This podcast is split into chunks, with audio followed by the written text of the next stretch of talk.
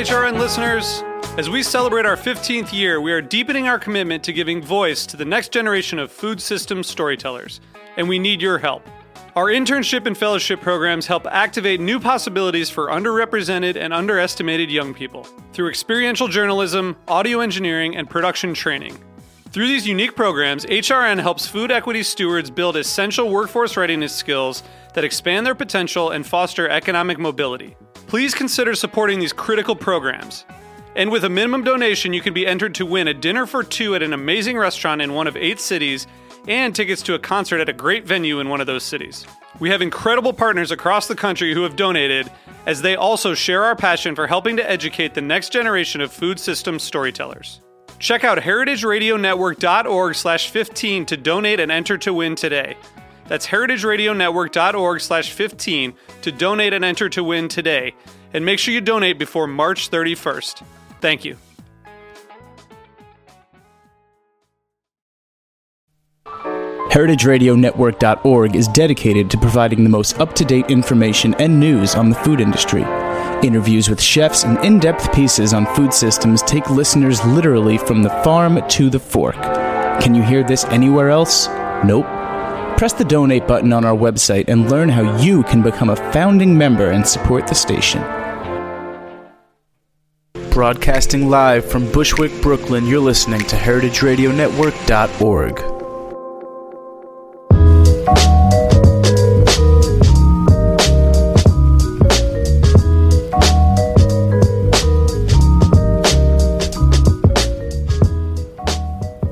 right, you have tuned into the Heritage Radio Network. You're listening to the Farm Report, and I am your host, Erin Fairbanks. We have a full house in studio today, and I think things are going to get a little wild. Um, we have a couple of authors in house. We're talking to Matt Weingarten and Rachel Pelzel. Yeah, Did I say that Raquel. right? Raquel. Raquel.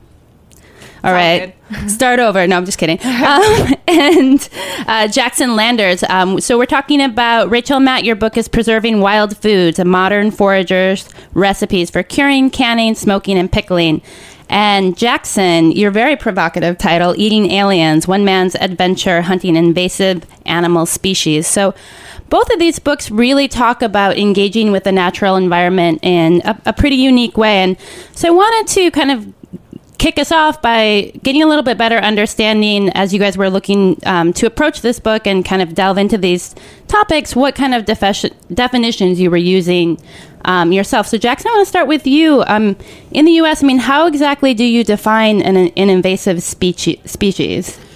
My definition of an invasive species would be something that has been uh, brought from its native habitat um, uh, through some type of human activity, uh, and it's been brought into a new habitat where it is increasing in its numbers and its range. Uh, that that would be my my definition of an invasive species. And then beyond that, you know, there's a question of whether it's doing harm or not. I think it's possible to have an invasive species that, that ends up fitting in its new habitat well, but that's probably the the exception. Yeah, I think it's like one of those things that's always interesting looking at the U.S. and kind of the age of our country and history. It's like some things that have been brought in uh, have had positive and others have had negative impacts. Like your book covers some species I've never heard of black spiny tailed iguanas, green iguanas, Chinese mystery snails. I mean, of the kind of plethora of species to choose from, how did you kind of narrow down the list? Yeah, that's actually a really good question. Um, because there were there were a couple uh, criteria I looked at. I wanted to go after invasive species that I thought, in the first place, things that I think. I thought I had a reasonable chance of getting people to actually eat. I mean, I don't want it to just be like, "Oh, look at this guy eating the gross bugs," you know, which might be entertaining, but I want I wanted to look for things that might people might actually emulate.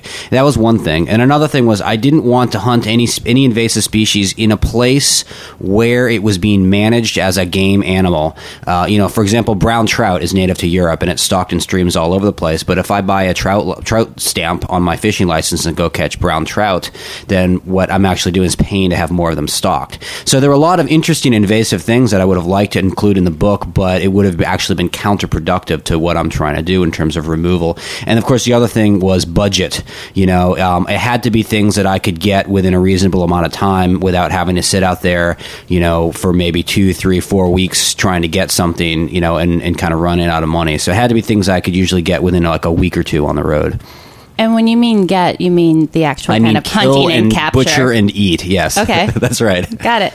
And then how about for you guys, um, wild foods? I mean, what what does that mean? Uh, yeah, so wild foods, um, more more and more in our society, um, you know, there are not so many wild foods, and and some some of that it has to do with uh, what we recognize as, as foods themselves. So a lot of the a lot of the recipes in the books and a lot of the the uh, um, the ingredients are things that we ordinarily walk past, such as dandelions or um, you know mulberries that are you know in New York City in our environment here in Brooklyn. Um, they're everywhere, and nobody thinks of them as food stuff. So, um, but for me, those are those are wild. They are, they they live. You know, sometimes they're on. You know, they're hanging over someone's someone's lawn. Um, you know, over the sidewalk. But for me, uh, in my environment, they they they are wild. And you know, again, I also wanted the book to not be. Um, things that were so difficult to forge and to identify um, that it was really sort of a, a you know a trail guide um, for for you know very specific botanical information.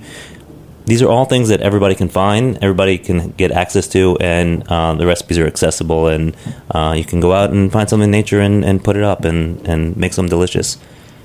Yeah, I, so I, one of the interesting things from the the intro to the book, you talk about the Union Square Green Market really because you're a city dweller, often kind of acting as your kind of uh, ad hoc grocery store for wild goods. And I know I was uh, back in Michigan a couple of years ago and out in my grandpa's field, and I saw this purslane everywhere in the middle of the rows, kind of muddying things up. And I picked a bunch of it and I went inside and I was like, oh, grandpa, like, you know what they're getting for New York City? You know, in New York City, they're charging like six bucks a pound for this. And he's like, well, you know, you can have as much as you want and I'll be happy to ship it your way. But um, I think there is something that both of you guys touch on where this kind of recognition of things as as edible or non edible um, food stuff. And I'm just curious if you, you can comment on kind of how. Um, how, in your experience, things have kind of trended in or trended out um, with regards to stuff like purslane or different, you know, breeds of fish or bugs. Like in your book, you talk about lobster being,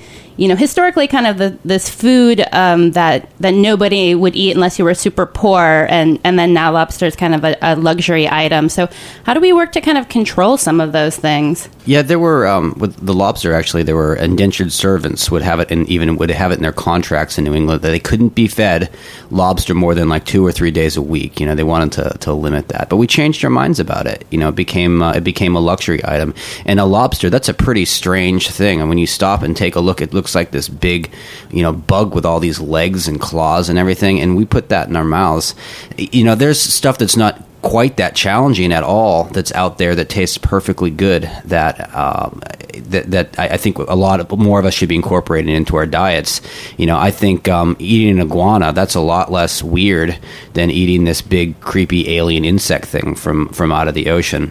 Uh, so I think it's a, just it's a question of expanding our, our horizons and, and eating new things. And, and it's a way of um, for for the for hunters and fishermen it's a way of participating in the ecosystem really. And I think that's something that you know both Matt and I, what our books are kind of getting at. I mean, among other things, is go out in the wild, participate in this in this ecosystem uh, instead of just being a spectator. Yeah, I mean, how, what what do you guys think? I mean, wh- who, who's driving these kind of trends? Because I know Matt, like your wife is from Slovakia, and there's a long history there, and her family, uh, you know, from stories that you've told, really has interacted with the natural environment for centuries. But now when we're kind of in this place where people have stopped that relationship, kind of how do we restart it? Yeah, I, I think you know. I mean, I I really think it's sort of a, a progression of sort of the, a little bit of the local locavore seasonal uh, movement. Um, that as you're you know as you really want. I mean, for me personally, as as uh, as I'm wanting to support my local farmers this time of year, or you know maybe two weeks ago, three weeks ago. Um, the sun is out and everybody's at the green market, and you know what? The earth is still you know rock cold and none of the none of the none of the uh, sort of culti- cultivated shoots are up and so you know just like your uh, your grandfather in uh, uh, Michigan. Um, purslanes grow in the field. There's you know lamb's quarters growing in the field. There's cattails growing in the field, and you know smart farmers are, are really have been have been one of the key um, you know uh, supporters of, of bringing these into you know the public awareness. I mean, there's you know in the foraging world. I mean, I think with with uh, you know Noma Restaurant and, and Rene Redzepi and all the great work he's doing, and, and lots of other chefs that have sort of brought this kind of idea of you know eating from the landscape and eating what's around, and uh, you know it should be more common knowledge. Um, one of my favorite stories um, that Matt tells in the book is about uh, cattails and how they're really one of the first wild edibles that he could safely identify and he knew to pick and he could do something with them. And then he was at the, uh, the green market in Union Square one day, and one of his favorite farmers was there selling wild hearts of palm, which was just cattails. but it's a perfect example of how, you know, just some slick um, sales could really send something that people might be like cattails really into something like oh it's wild hearts of palm i know what i could do with that Right. and in the book we pickle them and they're totally delicious It's like a rose by any other name, exactly. What about? I mean, is there any concern about competing with the existing food supply? I mean, I think you guys, it's it's an it touch on it in different ways. I mean, Jackson, in your book, you talk about um, different types of uh, harvesting or control mechanisms for invasive species, where um, you know people issue license or they put a bounty out, and kind of how um, those things have or haven't worked. And so, I'm just curious. I mean, is there uh, a point where things are a, a threat? So, like, is the spiny-tailed iguana ever going to like be competing with the chicken in a way that we should be concerned about? You mean or- economically? Yeah. No, no, that's that's. I mean, that's not going to happen. It doesn't need to to compete with the chicken on that scale to have, you know, an ecological impact in terms of of getting of improvement. Um, I think there's a real tendency, unfortunately, for people to look at a lot of the movements going on in food for the last decade or so in a sort of an all or nothing, you know, light. I mean, I've seen you know op-eds, op-ed pieces, you know, ripping into the locavore movement, saying, "Well, this isn't economically good because it's isolationist and all that sort of thing." And you know, the local food movement isn't about saying everyone eats this way. If you have like ten percent of the population say, "Yeah, we're going to try to eat local food," you know, that's enough to have a local food economy and to have some farmers that are making you know that, that, that are making a living locally and to keep some heritage breeds and uh, alive. Everyone doesn't have to be doing something in order for it to be successful. You know it's okay for something to be kind of a niche that moves along and has its own effect. And i see that with um, you know with invasive species also. We're not no one's ever going to be eating enough black spiny tail iguanas you know to compete with perdue but we don't need that to happen to get them off of gasparilla island and, and rescue that ecosystem And and how about for you guys? I mean, is there a responsibility that we have with regards to to foraging? I mean, is the ramp population going to be threatened at any point, or is that so far down the line that like, you know, what are what concerns do we have to have about about foraging or, or choosing things and how much to take and from where and when and Yeah, I, I actually don't think we're possibly that far away from having a, a ramp situation, if you will. Um, I think that's a great example. Um, so there is some danger in it. For, you know, part of it is, um, you know, the, the idea of competition is good. I mean, the, the whole idea is to diversify what we eat. I mean, I think that is the that is the key to any healthy system is diversity, diversity, diversity, diversity. So if ramp becomes a you know a commodity product, if you will, uh, we're gonna we're gonna have some issues. The idea of the uh, uh, as much as I rely on farmers, the idea of the book is um, to get people to get out in the ecosystem themselves, and I find that you know if you see it growing yourself, you're you tend to be a lot more responsible. You tend to understand the rhythms of it. Maybe you take a lot one year and you and you say, "Oh wow, you know what? There's not so many this year. Maybe I should maybe I should leave more." I think I think our own you know I think that the separation of sort of um, our food sources is, is what causes a lot of our uh, uh, uh, you know a lot of our uh, irresponsibility. Um, uh, Yeah, no, I'm I'm just I'm curious. Like I, I think there is like you see it so much across the food system that if something is kind of hot or hitting, then it gets co-opted by you know big ag or, or you know, I had um, Sandor Katz on the show yesterday talking about fermentation, and I'm like, well, what's the deal with probiotic yogurt that Jamie Lee Curtis is slinging? Like, is that, you know, how how do those two worlds kind of interact? So I think it's always something just to be. I don't know, sensitive to. Um, well, you know, if cattails got huge as something where like there was that much demand for them, then you'd have people figuring out ways to cultivate them you know uh, and the same thing would probably happen with wild ramps at some point if they got that huge i think before we ran out of them in the wild you'd have farmers saying it's more cost effective to you know to to call and which sort of defeats the whole idea of the you know what what um, Matt and I you know advocate in terms of eating from the wild. But I think that's probably how the the free market would sort that out. And and certainly in, in, hunting we've had to confront this in the past when you, something gets scarce they, they have bag limits. They say well we don't have enough of this duck so you can only take one or two per season and that's it. And so they would maybe do that with ramps say okay you can take half a pound or two pounds or something instead of it just being free for all. We have ways of dealing with it. Yeah and sure i mean that's also kind of where i think things come in at a policy level where you have the dnr or the usda kind of looking to put controls and uh, like another thing to think about especially i think for urban consumers is that's another way to kind of voice your muscle on like what's happening in the food supply. I think you know it's one thing to walk along the streets of New York or head out into a country field and, and pick some dandelions or, or, or, chicory or do a little bit of foraging for morels. It's an entirely different thing to, you know, strap on a, a gun or, or put together a fishing pole and, and head out kind of quote unquote into the wild to try and, and do some hunting. Now, Jackson, I know you have another book where you talk about um, introducing people to deer hunting. And I mean, what would you say for, for somebody who's interested in kind of first steps into this world of of, of hunting or fishing. Yeah, hunting for food. Um, you know, broadly speaking, depending on what you're going to go after, you know, my advice is uh, become a student of the animal. Learn everything you can about the, that animal's life and what motivates it at, at different times, and then um, practice with your weapon, whether it's a it's a bow or a rifle or a shotgun or a pistol. Become proficient and safe with it, and um, and, and, and get a hunting license. And those three things, you're going to be successful after a while. With regard to deer, I mean that's it's the most bang for your buck. I mean it's a lot of food with, with one deer, and it's pretty um, they're they're pretty uh, free with uh, with with licenses for them, and they really don't cost very much. Uh, yeah, my book, uh, my first book, a big uh, the beginner's guide to hunting deer for food. You know, it will get you from zero to sixty pretty quickly. You still have to take a um, a free class from the state for a hunter safety course, and there's lots of public land out there. I mean, you can get a good deer rifle for you know used for as little as 250 300 dollars you know maybe 50 bucks or so for your hunting license and you're in business. And that you can hunt with that rifle probably for the rest of your life. Uh, you know if you're going to get 40 50 pounds of meat out of each deer you know you figure you wouldn't pay maybe 10 bucks a pound at the uh, the grocery store for um, for you know good meat like that. And it pays for itself pretty quickly. Uh, I've had a lot of students in my I've taught deer hunting classes for years and I've had students come down from Manhattan and Washington D.C people who've been sitting in front of computer screens their whole lives, and they've been who've been successful as hunters, and they're really, you know, they're not buying factory farmed meat anymore. Uh, it really does work, even if you're an adult beginner. Yeah, I was gonna say I still get you know, once or twice a year, the styrofoam box from my dad up in northern Michigan filled with venison and bear meat, which mm-hmm. is always kind of a treat to invite people over and have a wild game dinner here in the city.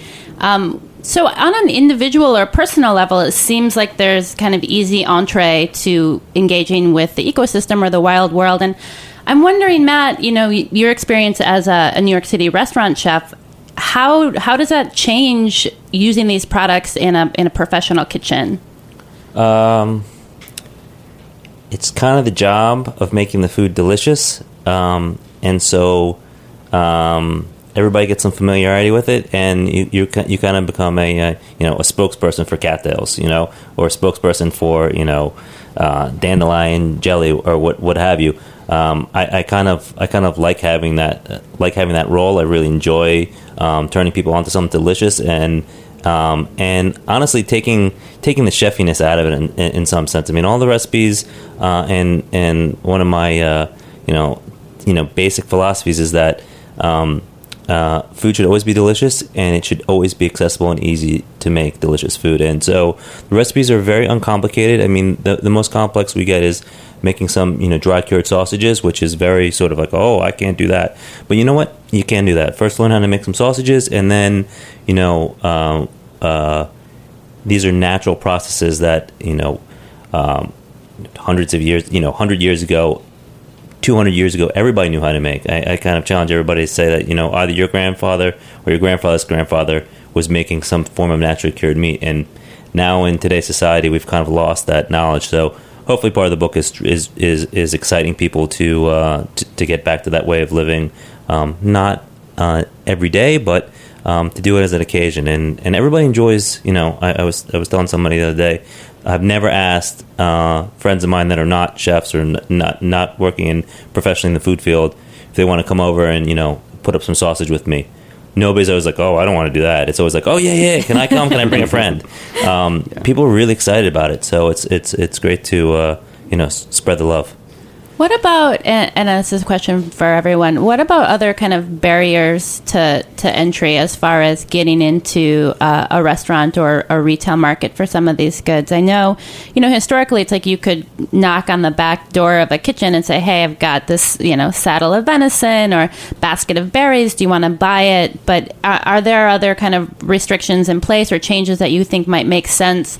Um, from a, a, policy perspective to increase kind of chefs' access or consumers' access to these goods? I'd say that. I mean, the issue there is mostly uh, uh, with regard to wild game. Uh, if you shoot a, uh, a deer and butcher it and, and take the meat home, uh, it is uh, illegal to sell it uh, from meat from a wild deer, and that's true of a lot of wild game. Uh, fish, you know, it's a little bit different. Um, you, you could, there's more uh, commercial. It's simpler to get uh, commercial licensing to sell wild fish. Um, there, there are some openings now for selling wild meat, and I think we need to see more. There's a, a pretty good uh, trade going on uh, in Louisiana in nutria, which is this big aquatic rodent. It looks sort of like a like imagine a beaver with like a, a tail like a muskrat or like a rat. You know, um, it, they're um, they they taste like chicken, and the texture is like chicken also. And um, they're shooting those in the wild, and they've they've gotten around some of the the legal problems that were there a few decades ago. They're selling the meat, and it's really become part of Cajun cuisine down there. Um, so that can happen. Uh, I think we need to see some changes with regard to feral pigs as far as that's concerned, um, because you can't sell the, that pork if it was, um, you know, if you, you harvest it in the wild, if you shoot it, um, it's USDA won't allow it. But I don't think it really makes a lot of sense because you look in in Europe, um, you know, it, wild game is sold in butcher shops. It's served in restaurants where it is, you know, it is uh, slaughtered in the wild, where it's shot in the wild, then very quickly, you know, quartered, butchered, transported, and refrigerated. And they've been doing this all along, and nobody's getting sick. You're not having E. coli breakouts. There's not a, there's clearly not a health risk. They're doing this all over Europe and the UK. So I think we could I think we could loosen up some of those restrictions and start getting rid of some some feral pigs. I mean, I think I've heard uh, wild pigs outnumber humans in Texas now. You know, I mean, we, I, and there are talented pig hunters. There are people who, you know, who are very good at taking these things out. I hunted in Georgia with this 19 uh, year old kid who'd taken, I think, something like 60 um, pigs off this farm in the last year. You know, and and meanwhile, you know, I've I talked to a USDA scientist at a uh, uh, wildlife reserve um, where, his program he'd put together, and they spent a lot of money on this. They'd taken out something like 16 in the last year. You know, this kid we just like you know in, like at, at night you know and then he's he's out there hunting you know until dawn and then he sleeps for half an hour and goes to work was doing a better job. If you could give those kids those guys um, you know a good price per pound where they could sell that that pig meat you would be getting rid of a lot more of these uh, the invasive pigs. Awesome. I think we are going to take a quick break, and uh, when we come back, I want to tuck into the world of garum.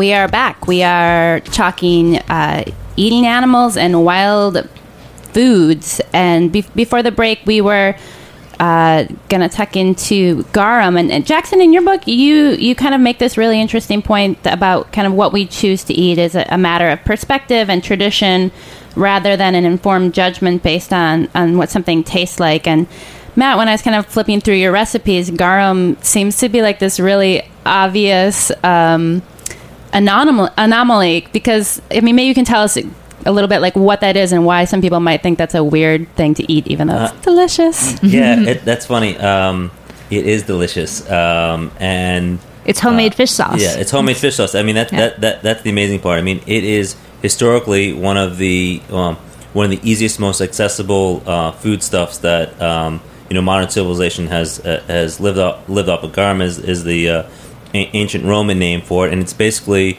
you get a bunch of small, tiny sardines. Um, you take off the uh, flesh, you eat it then, or you cure it, or, or what have you, and you have what you have left is, bones and guts and, and, and the head.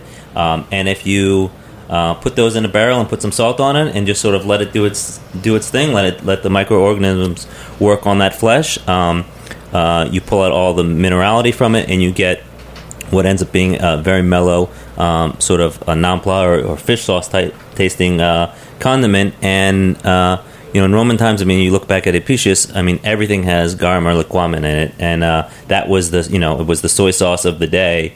Um, it was the main condiment for for making any any various numbers of dressings, and the reason why it was so successful is because um, people that ate it um, stayed healthier longer because they were um, accessing otherwise inaccessible vitamins and minerals that, that in today's society is like, oh, let's the fish guts. I'm throwing those out. Um, so uh, I just try want to recreate it. Yeah, I think that's like. I mean, really, what you're talking about is putting a bunch of fish guts and bones and heads into a, a vat and letting them yeah, ferment. That, I mean, right? that, that's exactly what you're doing. I mean, it's a natural fermentation. You're taking the bones and the guts and the heads of fish. You're covering them with a, a uh, percentage of salt. I put uh, some pineapple juice in mine, which I don't think was a uh, was a Roman mm-hmm. technique, but uh, it, uh, pineapple juice is uh, kind of comes from the sort of a southeastern Asian modern repertoire. the enzymes help break down proteins, um, so it, it just um, sort of it's a little bit of an insurance policy. It also gives a little bit of sweetness and, and roundness to the uh, uh, end all product, and that's it. And we leave it for you know uh, you know, three months. If you get through the first uh, three weeks of, of sort of the odoriferous nature of it, um, it's smooth sailing and it mellows out nicely. And there's nothing cooler than having people over for dinner and pulling out homemade fish sauce that you made. like, and you tell people, this is my homemade fish sauce, and watch their eyes pop out of their head, and it's amazing. Yeah. It's um, like a little, you know, secret superpower. Yeah. Right. It's a beautiful fragrance. It's really kind of deep and a little musky and kind of I don't know. It's yeah, it's lovely. fish saucy. I mean, it's you know, Southeast Asian cuisine is so popular now, and the reason why people love you know Thai and um, you know Vietnamese and Cambodian cuisine is because of the use of fish sauce. I mean, it's in it's in everything. It's sort of it it has it has umami. It has it's it's the taste that your body knows that you're uh, getting something that's that's restorative and good for you. I, I really believe that that you you you have this other sense of taste, um, even beyond umami. That you say that oh, you know what, this is this is good for me. You know, my body's craving this. Um, so, and it's also the other last good thing about uh, the garum is um, it is. Sometimes I like to put you know things in their natural state in your face and sort of say like, eat this. This is what it looks like. What's nice is when it's all said and done, it's a crystal clear you know um, burnished mahogany color, and you don't see the guts, and you know it's it's it's uh it's pristine. Yeah, I would say on a shelf you might mistake it for a little bit of you know New York State maple syrup. Yeah, exactly. Um, speaking of you know perspective and and Asia, I mean you know I think um, when you're talking about meat in America we are often very judgmental of what all other cultures um, choose choose to see as food. You know, dogs and dogs in China come to mind, and I know uh, recently in Brooklyn we had this big food festival called Guga and uh, the restaurant M Wells actually was serving horse and horse meat at, at, the festival and caused quite a stir. And I'm just wondering, Jackson, if you can uh, maybe comment on where some of that those hangups are coming from and what we can do to get rid of them. Yeah, well, you know, with regard to horses. Um, there are invasive populations of wild horses uh, in North America, uh, some quite close to, to my, uh, me and my home in in, uh, in Virginia, and I kind of thought about, well, you know, should we should I include this? But I just thought I don't want to I don't want to shoot a horse. I don't I don't want to eat one. I, I think. Um, you know, in in um, Western cultures, you know, we sort of have a deal with with uh, dogs and horses. They've been a big help to us. We've worked side by side with them. You know, they kind of we owe a lot of our advancement uh, as a civilization to them, and we sort of have a deal with horses um, that maybe in other cultures they don't have that same deal. They don't feel the same way. So you know, I don't want to eat a dog. I don't want to see someone else do it, but I'm not going to make a judgment about them as a human being because they decide to do that, you know, in a, in a different culture. But as other than outside of horses and dogs, I think where we do have this, you know, very deep taboo. Yeah, there's a lot of stuff that they eat in Asia where it really is just a question of. Um, we get so focused on what the thing looks like before it's cooked, you know, and we kind of get away from what it, you know, what, what it what it might taste like when you actually eat it. Like uh, just last night, Matt and I, um, we we put on a dinner together, um, serving up um, recipes from his book, from Preserving the Wild, and um, he also incorporated a lot of uh, the invasive species uh, that I cover in my book, Eating Aliens and you know, I mean, there, we, we, served snakehead actually, which is this fish that you know a lot of people have heard about as like they call it the frankenfish, and people are. They, it's a very scary looking fish. I mean, it's got these sharp teeth that looks very predatory. Its its color is like a uh, like a copperhead snake actually, and it's a creepy looking fish. Uh, but when we actually put it in people's mouths, you know, at this dinner, everyone thought it tasted just like swordfish. It was delicious. You know, they ate all of it. Once they once they had a chance to actually eat it, you know, their minds were, were completely changed. Uh, and maybe it's just a question of somebody being open minded enough or put in a socially awkward enough situation where they have to they have to eat it or look ridiculous. I don't know if that's what it takes, but I have seen you know in person many times you know people's minds change when they actually eat this stuff. Sure, I think it it also kind of speaks to kind of our general disconnection with how food is is actually produced. I mean, you go to the grocery store and you pick up your carton of milk, and there's a happy pastoral cow on the outside of it, but that's really eh, um, almost 99% of the time not at all what that cow looks like or how it's living and and it, it's weird that we have this kind of double standard where we're willing to kind of ignore on one hand and and refuse on the other um, well, we are almost out of time, but before before we wrap up, I did want to kind of ask you guys all your the desert island question. So, drawing from uh, your books, you know, if you're trapped on a desert island, like what's the one pickle or, or cured meat, or what's the wild game that you're you're taking with you, and why? Oh my god! If I'm trapped on a desert, so what's growing on that desert island? I mean, it's it's it's it's, it's it really is what's whatever's there. I mean, my my uh, my take would be that just go out um, look around if you can bring some books with you. It's great. if not, just take little little tiny bites of whatever it is and, and, and see if they're they're tasty and, and they don't have toxicity to it. But I mean, really, just look around you. I mean, there's so much great uh, wild food that's that's growing amongst us. I mean, that is how we have lived, uh, and I and I and I think that everybody would enjoy um, getting into these recipes and and um, and doing that some more. I don't know. What's your what's your desert island racket? I don't know. I'm sure you could confit something. Yeah, yeah. we could turn something into rillette. Yeah, yeah, that's a good one. If not each other. Yeah. I think I'd bring a little. Uh, I think I'd bring um, uh, kudzu, which tastes okay, but the point is that I could just plant a little bit, and you know, a few months the whole island would be covered with it, and I definitely wouldn't starve. What is that? Kudzu. It's Yeah. a it's a it's a vine that it's uh, you don't have it as much up here. It's sort of taken over a lot of the south. You see it growing by the side of the road and just engulfing entire forests. Uh, you can make great dolmas with it. You can use um, you, you can use the the tips in uh, in salads. I've made pesto with it. It's delicious. Awesome. So I know if I go down to my uh, local bookstore or pop onto Amazon, I I can't get your books quite yet. But when will uh, when will we be able to see them, and where should we look for them? Uh, Preserving the Wild's coming out October 13th. Uh, it's available right now for pre-order on Amazon, and uh, you know I would say it's going to be in uh, all your regular cookbook stores in the uh, re- regular bookstores in your cookbook section, but also in other kind of outdoorsy type uh, venues, and you know hopefully some some hunting stores and some uh, nurseries for, for gardening, just to sort of anywhere you're going to find some other great stuff about nature, I hope you're going to find my book as well, our book as well. Awesome. Looking forward. How about you, Jackson? Uh, Eating Aliens. Uh, you can go online to Amazon or Barnes and Noble or sites like that and, and order it for pre- and click to pre-order right now. Um, it will be uh, shipping the last week of uh, September, maybe early August. It will um, hit bookstores, and of course, my uh, my previous book, The Beginner's Guide to Hunting Deer for Food, is in bookstores and available online right now. Awesome. So there we go. I think all of my holiday shopping is taken care of. Um, guys, thanks so much for joining us today. Uh, you've been listening to the Heritage Radio Network, and tune in next week for another episode of the Farm Report.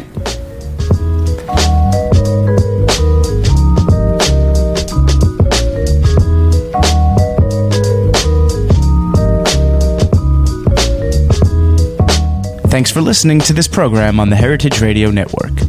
You can find all of our archived programs on heritageradionetwork.com, as well as a schedule of upcoming live shows. You can also podcast all of our programs on iTunes by searching Heritage Radio Network in the iTunes Store. You can find us on Facebook and follow us on Twitter for up to date news and information. Thanks for listening.